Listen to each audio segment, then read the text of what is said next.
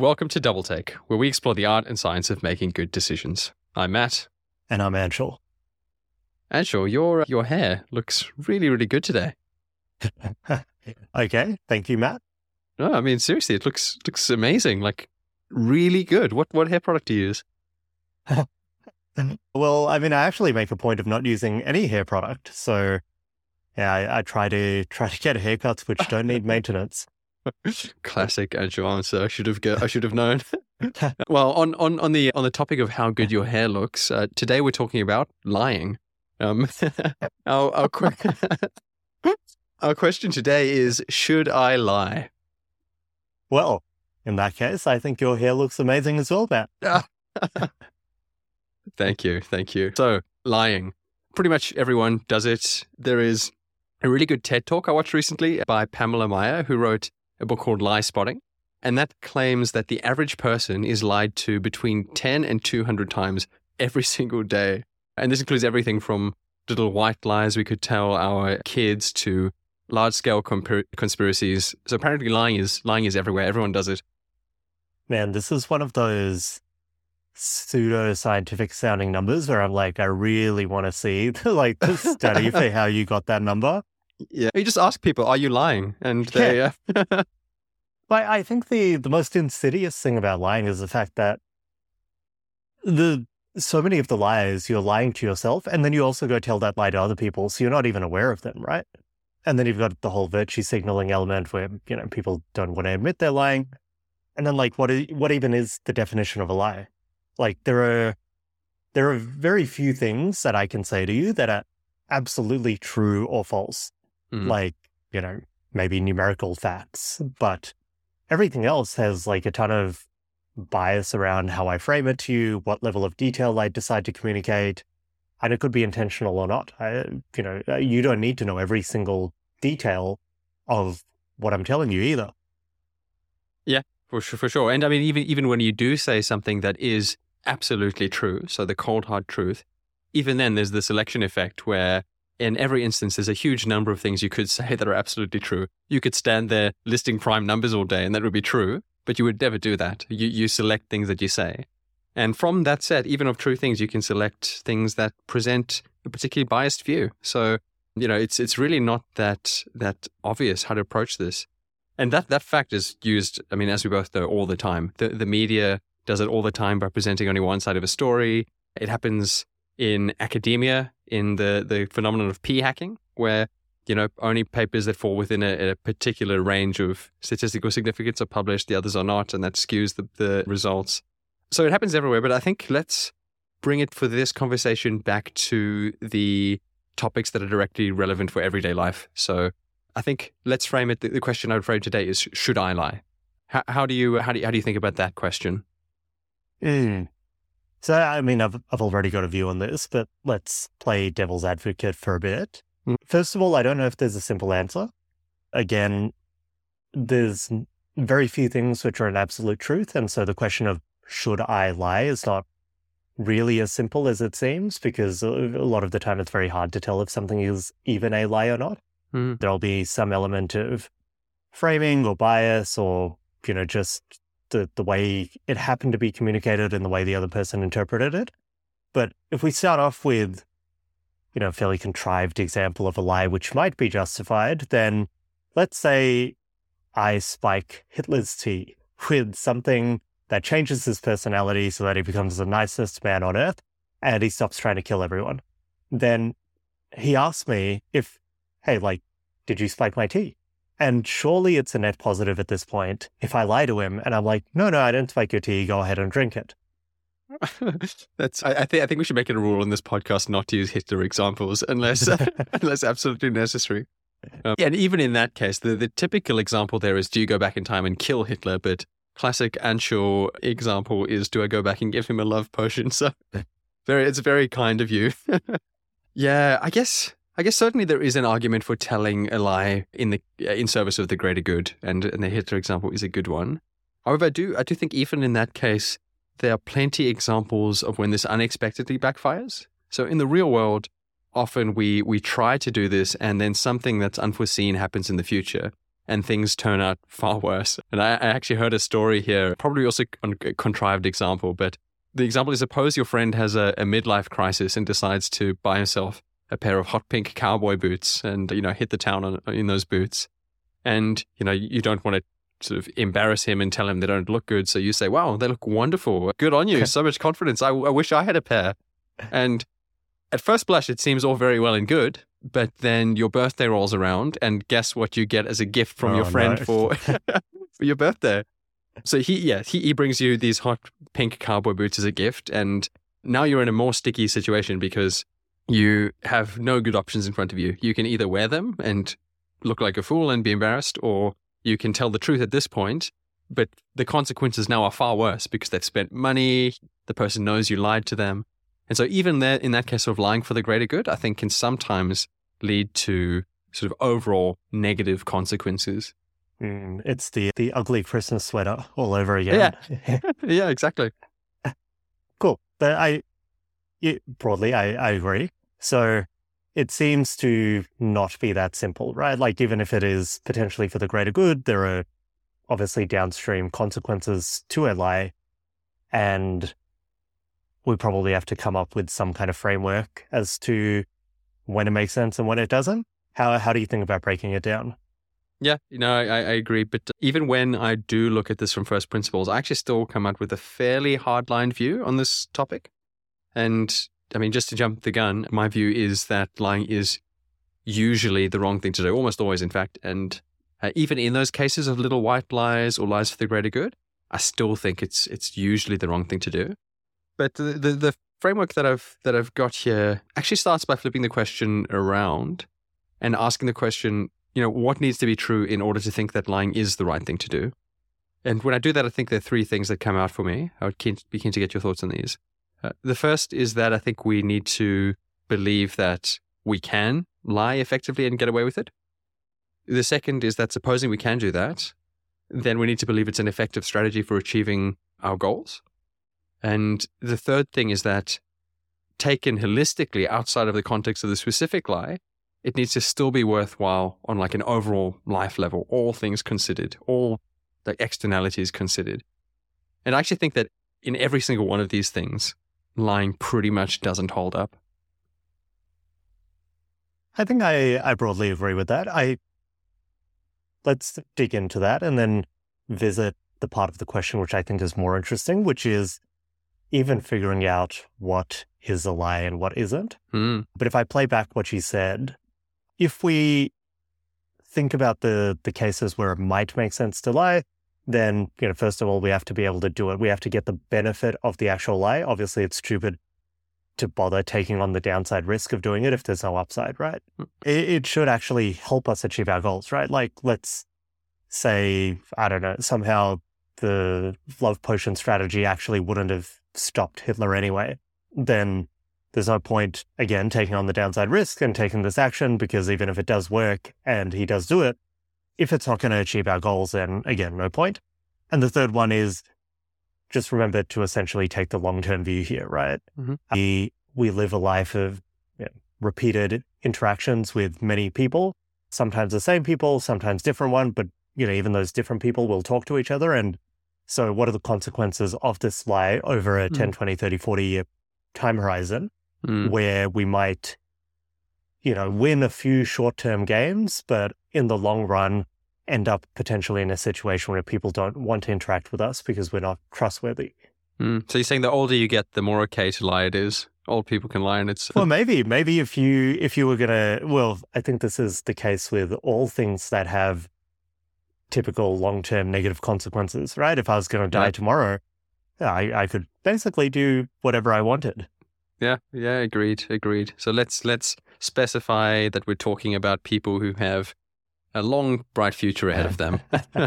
yes. I, th- I mean, I think that's. I think I, I agree with most of that framing. So don't get caught. Make sure the lie actually helps you, and think about the long term impact. So, are we saying if if we think through those things and we still think it's an okay thing to lie, then you know, go ahead, lie?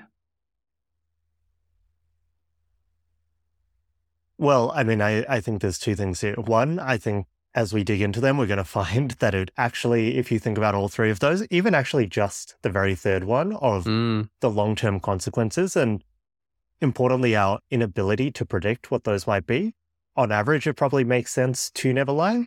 Mhm. Uh, and then, two, when we revisit the topic of, you know, how should we frame facts? What level of detail should we give? To some extent, we're always forced to make some level of air quote lie choice. Mm. Um, how do we think about that? And is there maybe a better heuristic we can adopt when making those trade offs? Yeah. Yeah. Do you, and do, does one come to mind? Do you have a heuristic in mind or?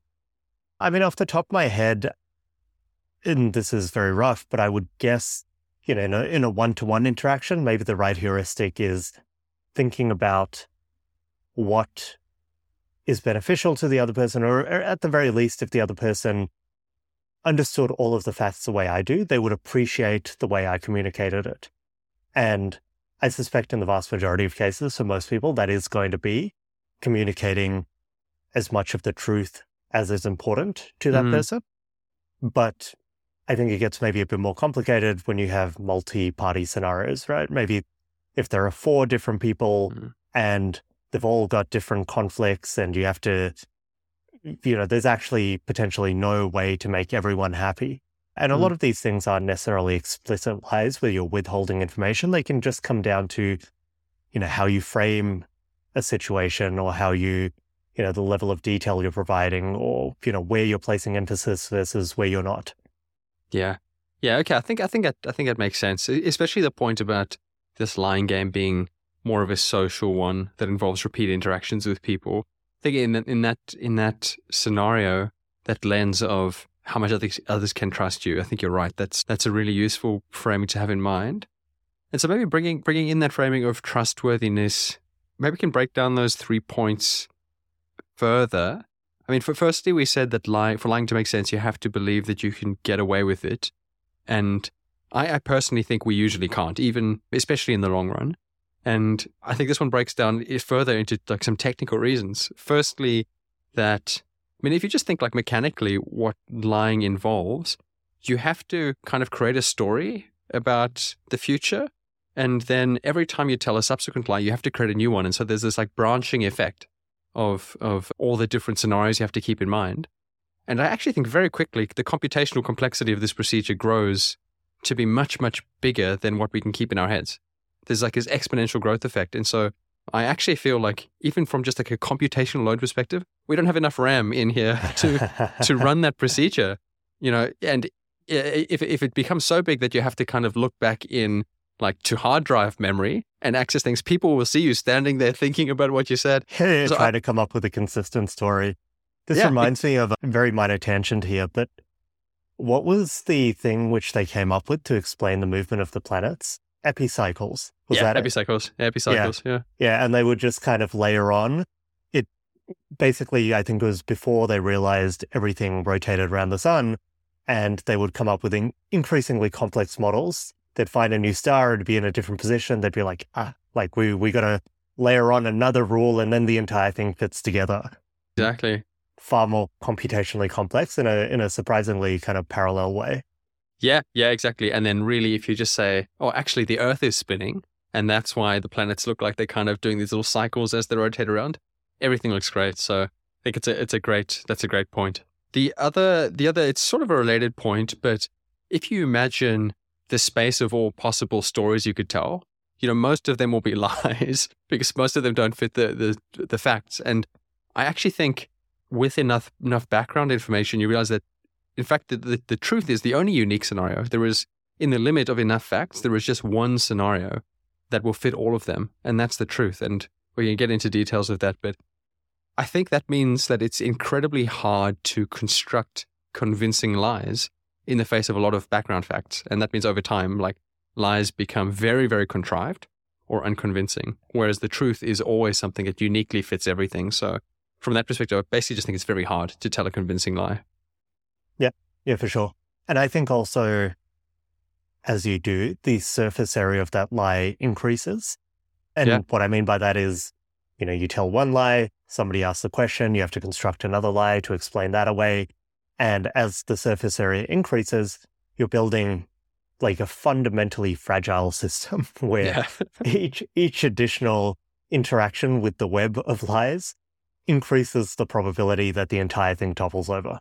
Yeah, it's interesting. And you can actually prove this again. Like, imagine you had to lie to someone about where you were at a particular time. You could give them one lie and keep it very vague. You know, I was I was somewhere in the city on Monday.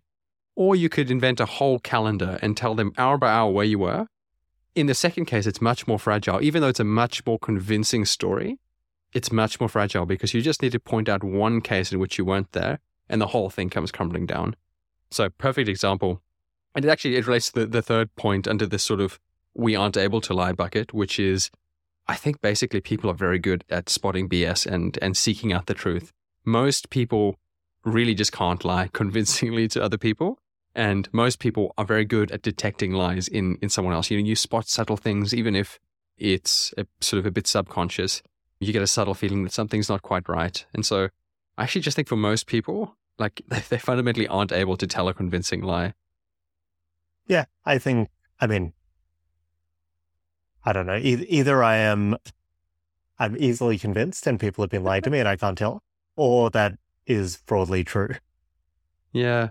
Well, it's probably, I think probably one downside of being very truthful is that you probably do place more trust in, in other people than is perhaps warranted.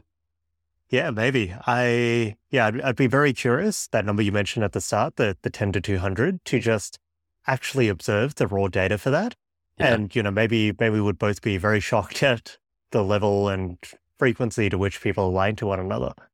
Or, or the, the revealed self lies and, and lies that we're telling that we weren't we weren't marking down before. yeah, yeah, exactly. Yeah, it's it's true. I'll go back and rewatch that YouTube video. The second point, don't need to go into major, major details, but the second point was that I think even if we could get away with lying, it's still usually not very effective at achieving our goals in the long term.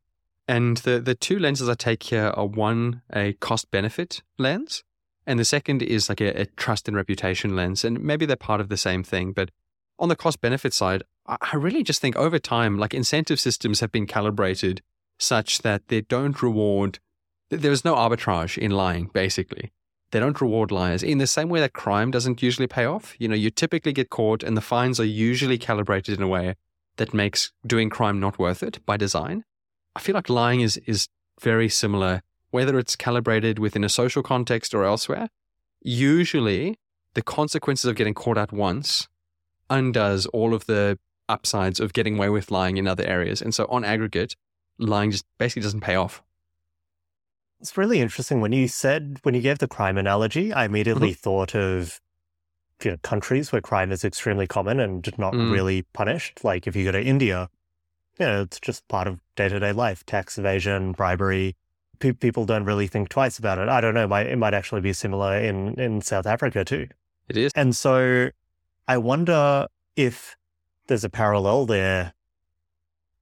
Like, one, what is the construct, which means that the calibration is wrong in those locations? And then two, is there some parallel here to dishonesty where the social systems in some places are actually set up in a way where it is okay to lie?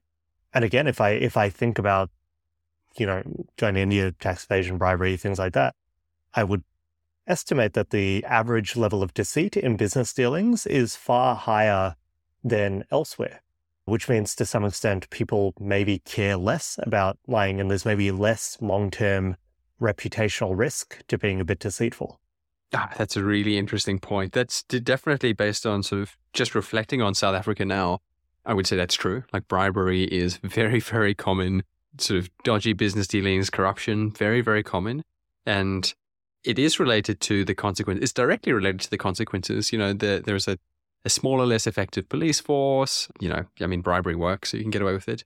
And I do think that that that results in also a culture that is kind of more lax about about lying. Completely hypothesis. I haven't tested this, but it, it resonates. So I think it's a great point.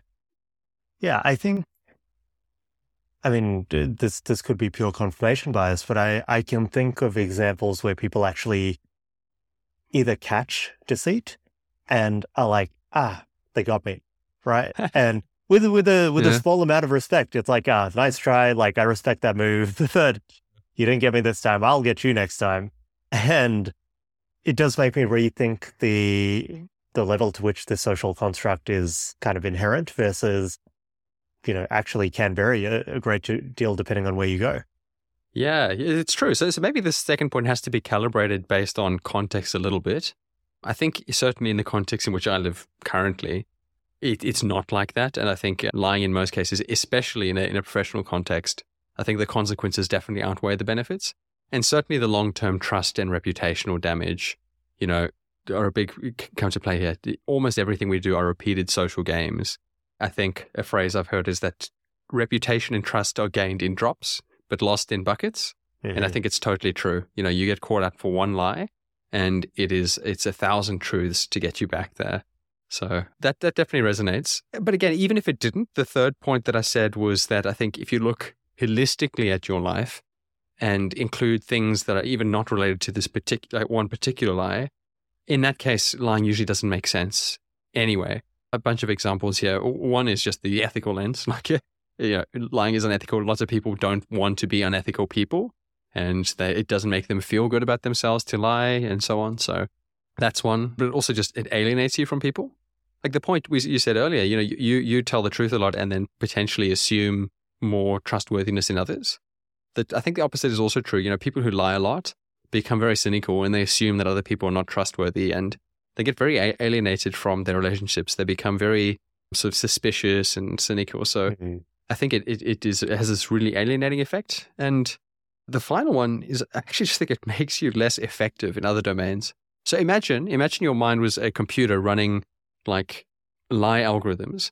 And because of the exponential growth of lies and so on, you're doing it successfully, but you're dedicating a huge amount of cognitive resource to keeping these all these various models of the world alive in your head. Necessarily, you're spending less of your cognitive energy on other things. And so I think it, it makes you less effective at all the important things in life just because you're wasting so much energy and mind space on on maintaining lies. Yeah. Yeah, for sure. Yeah. In in short, it yeah, like it just takes up headspace, which apart from anything else is, you know, additional stress, additional like burden that you've got to carry around, think about. And yeah, I've, I've definitely come across people who are more cynical. I, I don't know whether they themselves are lying, but their, their, their reaction to any situation is immediately to begin to question motives, authenticity, and that becomes a very deep rabbit hole, which uh, kind of becomes hard to move forward from. Yeah, yeah, exactly. Cool. So, do you think we should take this framework for a spin? Yeah, yeah. Let's let's do it. Let's do it. Do you want to kick us off? Yeah. All right. So I've got a I've got an example I heard recently. Someone I know they hired an employee. They mm-hmm. weren't performing very well. They gave them some feedback, but ultimately, like you, they they had to let them go. And there's a few ways to go about this. Obviously, you can yep. sit down and just fire them. This person, in some sense, did what might be considered a bit nicer. They actually got a recruiter who was a friend to reach out, offer them a role somewhere where they would be a better fit.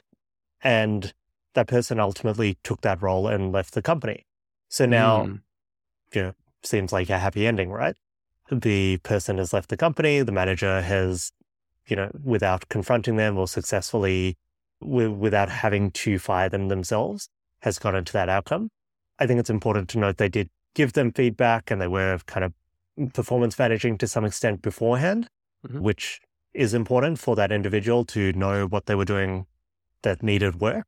Mm-hmm. Um, but I guess the question is, should they have then told them at the very end that they coordinated coordinated this with the recruiter and that the person would have been fired directly otherwise? Mm. It's a very good example. I think I think this one touches a few points in the framework especially the one that comes to mind is that life th- situations like this in life are repeated games, not one-offs. And so, so you, like if you, if you think from a reputational perspective and you want to build a trustworthy reputation, then you have to consider what the long-term implications are of you know not telling them. And what comes to mind is suppose let's play it forward. Suppose you decided not to tell them the truth, so you organize this recruiter to come and find them a new job and they had no idea that they would have been fired anyway and you didn't tell them. in the short run, it definitely feels like a good thing to do, right? You solve two problems with one stone. You avoid having a tough conversation, can can damage their confidence, and you also find them a, a new position where they are potentially a better fit. But it doesn't take very much thinking to look down the track and realize the game is potentially not over. So suppose, for example, in a few weeks' time, the new employer gave you a call to request a, a recommendation for this employee. Now you're put in an awkward situation. Like, what do you do? You are forced to break somebody's trust because either you can lie to the new employer and you can say, yep, they were a great performer, no hesitation recommending them. And then it turns out that when they underperform, you've just lost trust with the new employer. Or you could tell the truth and you could say to the new employer, no, the person is an underperformer. We would have, you know, we're getting, we would have made them redundant or whatever it is. Then, if the word gets back out to the employee, you would not just damage their confidence, but you would also completely destroy the trust that they had in you. And so, in in my view, in this case, telling the truth minimizes this downside risk, which is much larger than the difficulty of having a tough conversation up front. But I'm not I'm not fully fully convinced that's the right answer. What what are you what are your thoughts here? What do you think about this situation? I think I think that's the perfect counterpoint, and I think I agree in that situation. Yeah, the, the downside risk long term mm-hmm. is mm-hmm. higher than whatever the short term benefit is. You know, if I were to contrive this example a little more, maybe you could say that you genuinely thought that this person wasn't a fit for the current role they were in with you, but they were a great fit for this other role with someone else. Mm-hmm. And in saying that out loud now, it actually becomes a far less hard conversation to then go directly tell them that and yeah. have them move on to the next role. In which case, again, you know, why would you why would you take on the downside risk of telling the lie? Mm. Uh, I think a heuristic here is also potentially what would that person want? Mm-hmm. Like if everything was revealed to them, would they actually appreciate the fact that you saved them from doubting their self worth or you know damaging their confidence? And I think you'll actually get people in both camps. Like I know people who definitely would want to know. I would want to know, but I, I'm pretty sure I know people who would say, I don't want to know. Ignorance is bliss. Don't tell me. You know, it's going to take me months or years to get over the the damage to my confidence. I'd rather go out into the job market, you know, not feeling terrible about myself. And so I wonder if, you know, just given the extra lens of, does it also make sense to tell the truth when the person doesn't want to hear it and maybe there is no benefit to them? Yeah, that's a that, that, that's a good one. It's a little bit it's a little bit risky because you start playing this game of trying to predict what's in another person's head and then what is in another person's head and play that multiple times into the future, all just to like doctor what you say to sort of I don't know maximize how they feel about things. I definitely think it's there is some extent to which it's a good lens, but I do think that in many cases it will become just quite a difficult thing to do versus taking the lens of you know, representing the truth. But I guess it doesn't answer the question that you mentioned earlier. Is like, what what level of truth do you represent in this case? You know, do you have to tell them all the details about why they were underperforming, and or could you just say, hey, culturally this is not working out great, but there is this other option which it it would. So, yeah, it doesn't fully answer that question. But I think I love the I love the sentiment in in that way of thinking. You know, what would the other person want? What would what would most benefit the other person? So, I, I definitely buy that what what are the other downsides there? So, you know, one one thing that comes to mind here is that everyone can agree on what the truth is once you agree the facts. But if you say I did this because I thought that they would want to hear it, no one can then kind of scrutinize whether that's true or not. It's a it's a truth that just lives in your head and can be a story. So, how, how do you get away from things like like that? Yeah, I I think the the other element here is that it's really easy to lie to yourself, and the the vast mm. majority of lies people tell themselves are to like they they will end up getting told to other people, and you'll end up believing them. This is essentially what all cognitive biases are, a lie yeah. to yourself. Yeah. And if you do take the approach which I just mentioned, where you know you start to try to guess what the other person might want, and you know, structure everything around that, it becomes very, very easy to lie to yourself, right? You can now start telling yourself lies which maybe justify an easier path, but which aren't necessarily, you know, the air quotes right thing to do. And so I think where we're ending up is essentially in a place where you know, if we contrive concrete, specific examples, I think we will be able to find cases where rationally it does make sense to lie. Mm-hmm. But it's one of those things where it only exists in like on paper. And mm. in practice, there's just so many unknown unknowns that good heuristics are going to win out every time on average over the long run. If we, you know, if we if we do take this particular example to another extreme where I think it starts to become more justifiable, then let's say, you know, everyone on their team also hated them. And mm-hmm. should I now share that information with them as I'm firing them?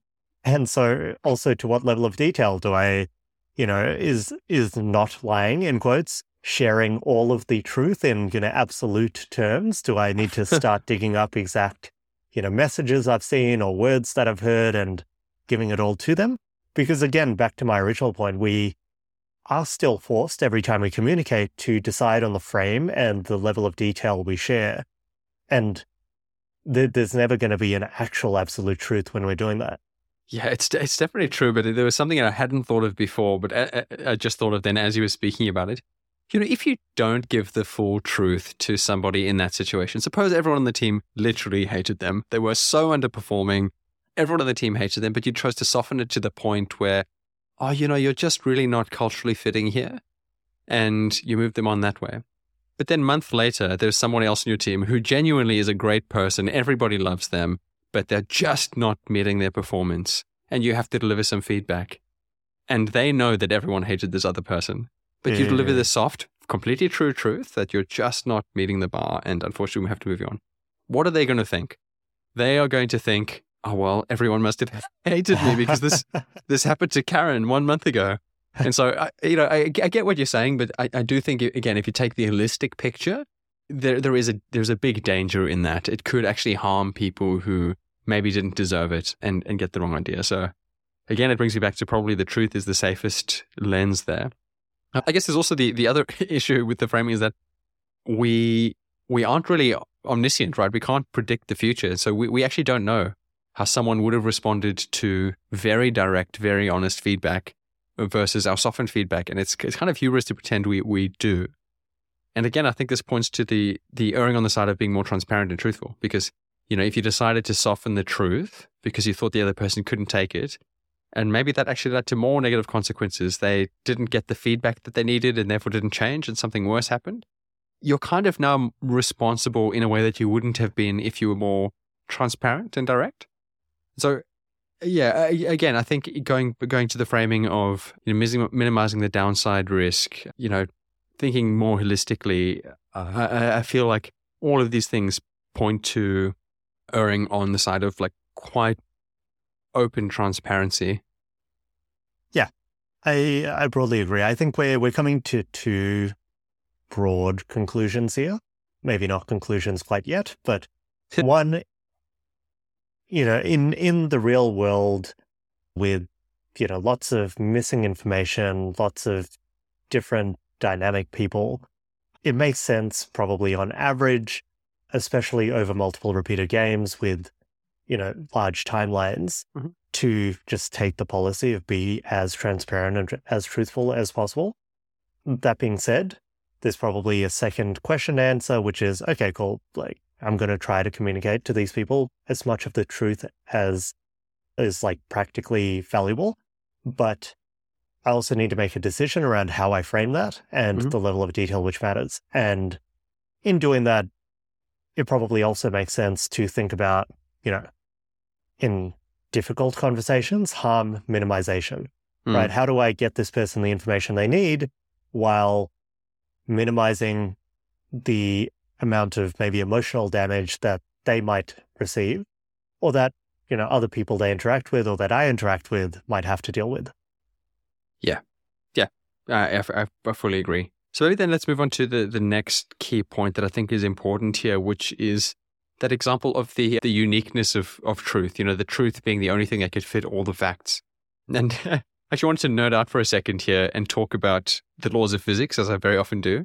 You know, in physics, there's this concept of the universe being fully determined by the facts. And it basically means that once you have enough information about the state of a system, you are able to fully determine what the past was that led to that system. You could play it backwards to any point in history and forwards, but they're the same thing. And truth telling is actually very similar. You know, if, if you think of each statement, whether true or false, as a story that we're telling about the world to fit all of the facts that we know, then the more facts that we add, the smaller this possible space of like real possible truths becomes. And eventually, if you play this limit forward, eventually there is only one truth that fits all the facts. And that's the that's the truth. That's the real truth. And the, the reason I point it back to physics is because this is a law. This is this is a fundamental law, and it, it applies to everything, including language games we play, including including the stories that happen in our heads. If it happens in physics, it happens there.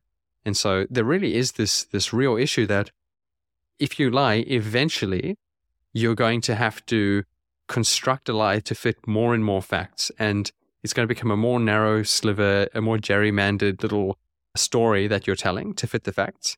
Either that's going to be extremely, extremely hard to do, or, you know, well, it's going to be extremely, extremely hard to do. And you have to continue like tweaking the story, or eventually you'll hit a point where there is no way to continue this story. Like the truth will, will cut it through. There'll be like logical inconsistency. And so from from that perspective, I think, you know, you're even starting with like little small lies is a very dangerous thing to do because it sets you on this path that usually ends in a lot of pain. that that that is a very you example. Hmm. I, I find it hmm. extra funny because if if the universe is fully determined, then the entire premise of this episode, should I lie, somewhat out the window because we we never had a choice in the first place, right? Yeah, this is like our our conversation on free will that we didn't ever put anywhere. yeah, yeah, exactly. Can't escape it. But I think what you're saying is correct. This is commonly referred to as, I guess, like the web of lies. Yeah. Like if you defend one lie, you'll layer more lies on top, and each time you do that, the entire thing becomes more fragile. You have mm-hmm. more lies and stories to track in your mind. The surface area of the lie or web of lies increases, and a single kind of fracture in that web will unravel the entire thing. Mm. The, the, the first example that comes to mind is like murder mystery, right? Yeah, you've got Knives Out is probably the, the most recent thing I've seen. I don't yeah. know if you watched that, but yeah, you know, you you've got something like ten people. They're trying to figure out who who committed the murder, and the detective is you know always unraveling the thread of clues because the the murderer was never able to cover every single thing up. Yeah, I think I think the other point which you touched on very briefly, but the the other downside to telling these small white lies is I think it actually trains the mental habit of dishonesty and mm-hmm. like I said before, lying to yourself is probably the most frequent and the most dangerous form of lying. And there's almost another angle here where you want to very deliberately train the habit of truth seeking, mm-hmm. if only purely for yourself, so that you can avoid the lies you would otherwise be telling yourself. And if you only walked away with that as, you know, the clear win out of all of this, I think that's massive, you know, upside in every decision you make throughout the rest of your life. That last point is a really good one it is one that I would love to see some data on or some studies on because I could also imagine someone who gets really good at lying has to have an amazing awareness of what the difference is between a lie and a truth. And maybe someone who's great at lying to someone else is actually very good at being honest with themselves and calling out their own BS because they've practiced so often thinking about all the different lies. But potentially not. My, my guess would be you're right. My guess would be truth seeking behavior and, and sort of just being truthful as default to others, to yourself probably leads to a more truth, truthful, yeah, a truthful way of being with yourself. Well, the the population I imagine to be the most truth seeking is scientists, right? Mm-hmm. Because you, a good scientist at least, will assume that they are default wrong, right? I'm dealing with some inaccurate model of the world that I've got to date, and my job is just to find a slightly better one that is also wrong. And you know a lot more scientists than I do, so I'd be I'd be curious where you tend to find more like deeply truth seeking people in the world of business or in the world of science? Oh, God, no, that is an interesting one. The, the, the problem is that both are in, faced with this really insidious problem of Moloch, which is the, the huge incentive systems that kind of force everyone to act in particular ways. in business, it's like profit seeking behavior. In science, it's getting citations and, you know, publish or perish. And, and while I, completely agree, like science as sort of a, a, you know, when done right is really truth seeking and great. I do also think it's plagued by severe issues, like, for example, only the, the, the norm to only publish positive results mm-hmm. leads to scientific publications in aggregate and meta studies that are completely divorced from the actual statistics of the world. And then those become the foundational studies for other work and so on. And everyone kind of knows it, but everyone knows it's a hard problem, so no one's really digging into it. And so I think there's like this this layer one truth seeking mentality built on a big edifice of of lies that everyone knows about and doesn't want to, you know, we'd rather die before we before we remove the veil on, on that on that problem. Yeah. I mean the, the science one is good because, you know, you mentioned something as serious as murder mysteries for, for truth seeking, then then you get little things like scientific studies and what you study. And I think it's true, it doesn't have to be as consequential as a murder for it to be important to worry about whether you're starting a web of lies. I think even very small little white lies can actually end up having just as bad consequences as a very, very blatant lie. The the example that I have in mind here is quite prescient at the moment is of Elizabeth Holmes from Theranos, which obviously that's a healthcare company. It promised to revolutionize blood testing through at-home blood tests that just needed sort of like a drop of blood versus a, a full sample. And I actually re- only recently just finished reading the the book that kind of like revealed the whole scandal. But you know, the, start of her story was just basically slight exaggeration of the vision of the company and what the technology could do. You know, telling stories to investors about how their technology worked or could work, and was kind of you know white lies. There was it was early on. There wasn't really anything there, but people could buy into the vision. But it kind of set a precedent to get the ball rolling and tell slightly bigger lies and more and more lies on top of it as more people got interested. And eventually it grew to, you know, very serious lies, you know, deliberate deception of investors and regulators and customers, blatant falsification of, of medical data, fake demonstrations, like you name it. It, it was really, really full on lies.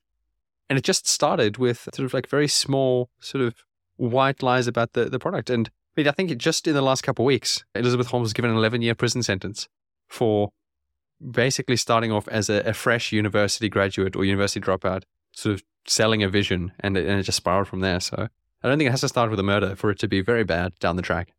Yeah. And I think she she's uh, gone through some kind of personality change as well, from what I can see. Like uh, she she somehow started dressing like a mum. The the pitch of her voice has changed. I mean, as far as the the deception rabbit hole goes, I think she's very deep down it. But I, I think the the Theranos story is a really good one, right? Because this idea of you know fake it till you make it, and mm. in the world of entrepreneurship, especially, is often celebrated in hindsight. You know, you'll the, there is a world in which you know she somewhat exaggerated what she began with, and they did actually figure it out in year three, and they you know, they had used that exaggeration to raise the money that enabled them to figure it out, which unlocked, you know, huge revolution in healthcare, right? Mm-hmm. But unluckily for her, it didn't work out. And another example that comes to mind is Elon Musk with Tesla, right? Mm-hmm. He's been telling us and customers that we're going to have fully autonomous vehicles. It's just going to be a firmware upgrade over Wi Fi into your Tesla. and he used that vision and that dream to raise money, to sell cars to customers. And I don't remember the first time I heard it, but it's been, you know, many years now. And I still don't believe we have self-driving cars. And I don't know if we, we plan to anytime soon, but it's, it's almost a case where it did work out, right? Tesla is doing fairly well. Actually, I don't know the, the latest on that. It's, it's quite a volatile business from what I hear, yeah. but it's alive. The business is, you know, he, he raised the money. He got, he got the vision off the ground. It's it's not a Theranos where the entire thing just kind of fell apart. And a lot of people will celebrate the you know the risk that Elon took, both you know reputationally and financially, to go do that, and the fact that he managed to pull it off by taking that risk. I, th- I mean that's a that's a that's a great example of the fake it till you make it thing because I mean in both cases it's it was really really hard in the early days to distinguish what is true from what was not, right? Even for those people making the statements. And if you look at Elon, he's made many of these statements. You know, after the PayPal days, he told people that he's going to build a rocket company and take people, you know, build a rocket that could land itself and so on. And I mean, how can you judge that as a true statement or not a true statement? No one knows. It's a statement about the future and about intentions. But he said it with confidence and he did actually end up delivering on that.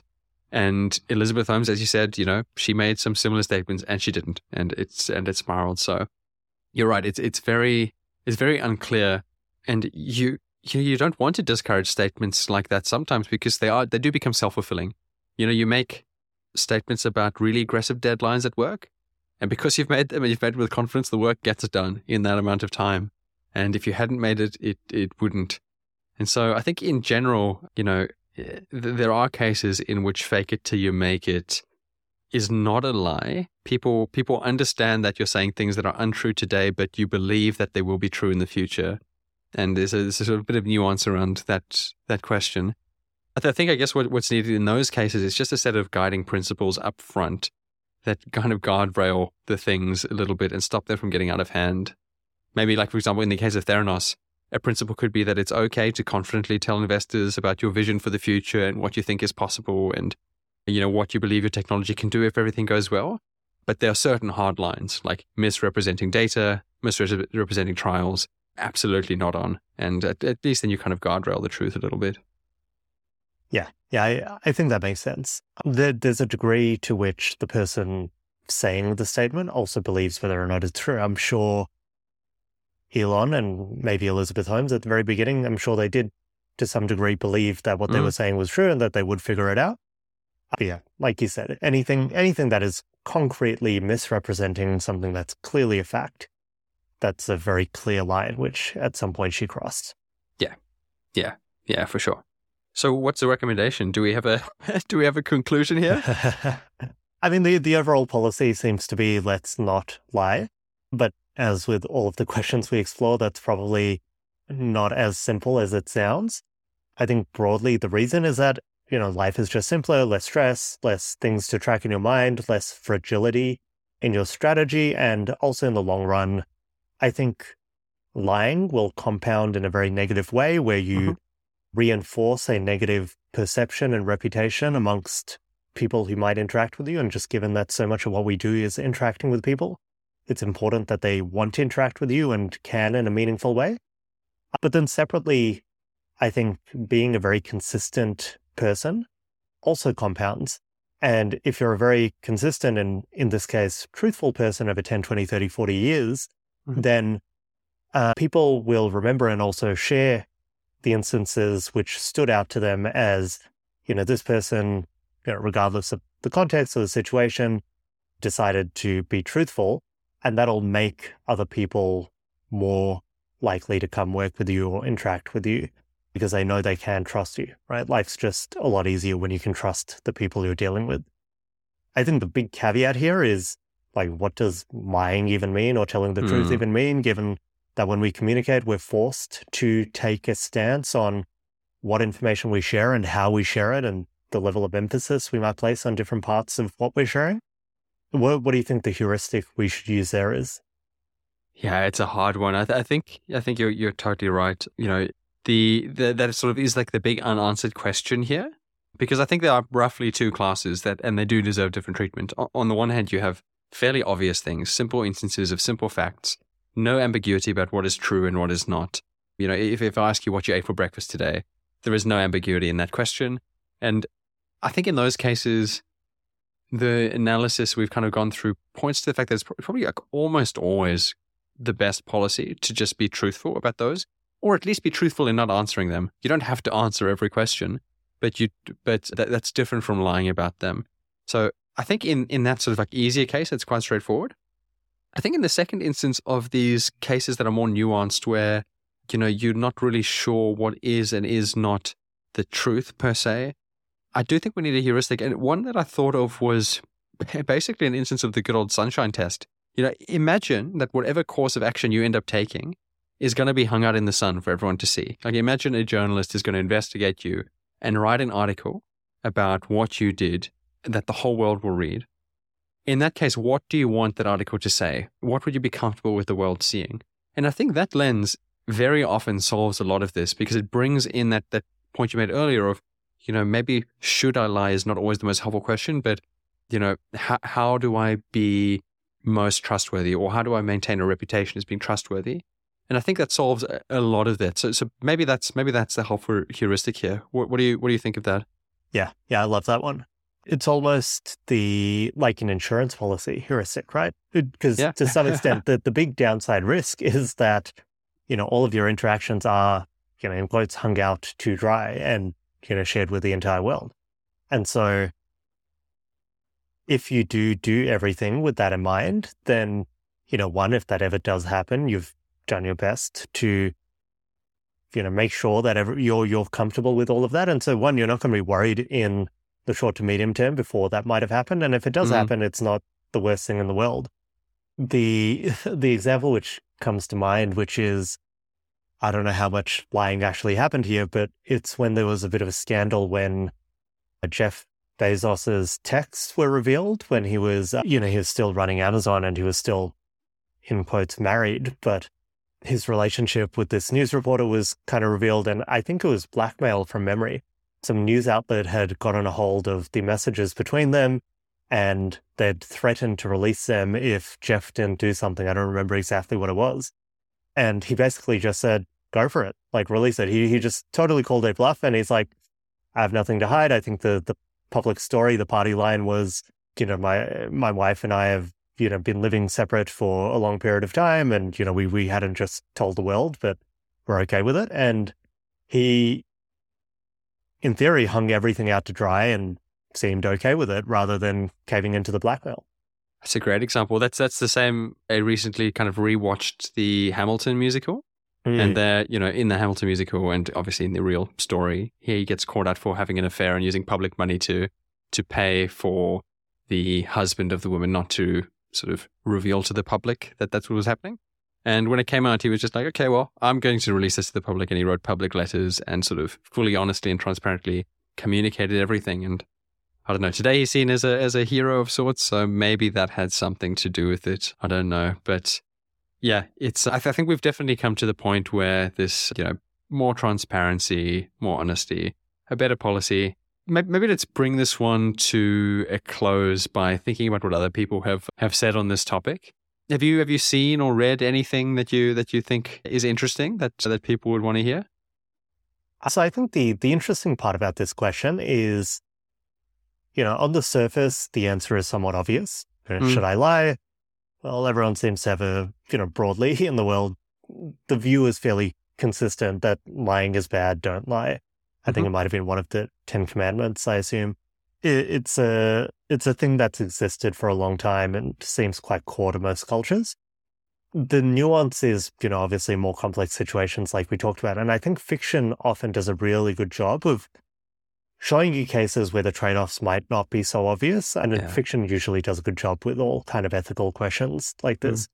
Two which come to mind are one, there's a long Indian epic called the Mahabharata, and that's got a character in it. It's got a few characters actually who are you know very firm about their ethics and the virtues, and there's a few which you know they they would rather die than ever tell a lie, and it it is celebrated as a virtue in a book, but there are very clear repercussions as well and trade offs that they have to make, which you know result in many people being killed and causing a lot of harm, and it does make you question, you know, was it more important in those situations that that mm-hmm. person mm told the truth, or you know, should they maybe have saved the hundreds or thousands of people from death?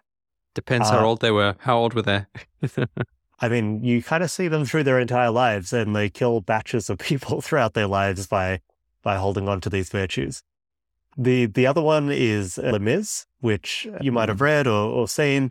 It's not strictly lying, but you also have a, a kind of similar trade off where you've got two main characters. One someone who stole some bread to feed his family right before the French Revolution. And he serves many years in prison doing hard labor. And then eventually he escapes and becomes uh, somewhat a philanthropist type person in the community, You're giving people jobs, helping people.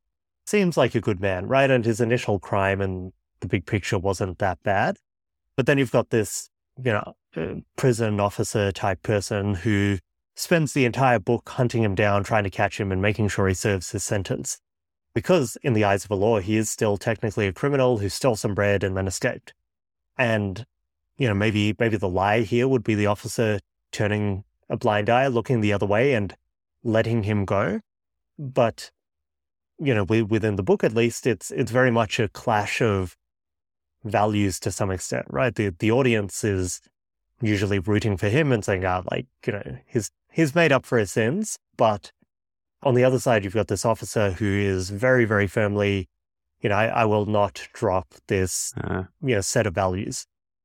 Yeah, that's such an interesting example because I think I, ha- I have seen it several times, and and the the thing that comes across from the audience perspective, you think you see that the whole system is in some sense not true, and this person is forced to operate in like in a system of lies, where you know where stealing bread to feed hungry people is isn't the wrong thing to do, and the the police officer is operating in a separate system and serving his role very well in that system, but it's a system that, that they're incompatible. You know, his his thing is if it's a crime, it's you know you got to track the person down. So it's an interesting one. The the the ones that came to mind for me were also fiction actually, and they were more of the internal types of, of lies and lying to yourself. And they're two of my favorites. The first is Dostoevsky's Crime and Punishment, and the second is Vladimir Nabokov's Lolita. And both of them take a very, very close look at just how deep self deception can run. I won't spoil these books in case you've not read them, but I will say in both cases, the story is told from the perspective of the protagonist. And they've both done very, very bad things and continue to do very bad things. But they, they have a self rationalization narrative that that kind of tells this their self story of you know them being good people and they rationalize everything they do. And what's so interesting is that as they go through it, the reader you end up kind of supporting them in a way. If you're not careful, you end up being on their side because you buy into their rationalization. It's it's really crazy. So yeah, if you've not read those, I would I would read them, but just be warned they're both a little bit heavy. I have not. It sounds like uh, we've both got a bit of reading to do. Yeah. Same time next yeah, week. True. Yeah, yeah, sounds good. See you then. Sounds good.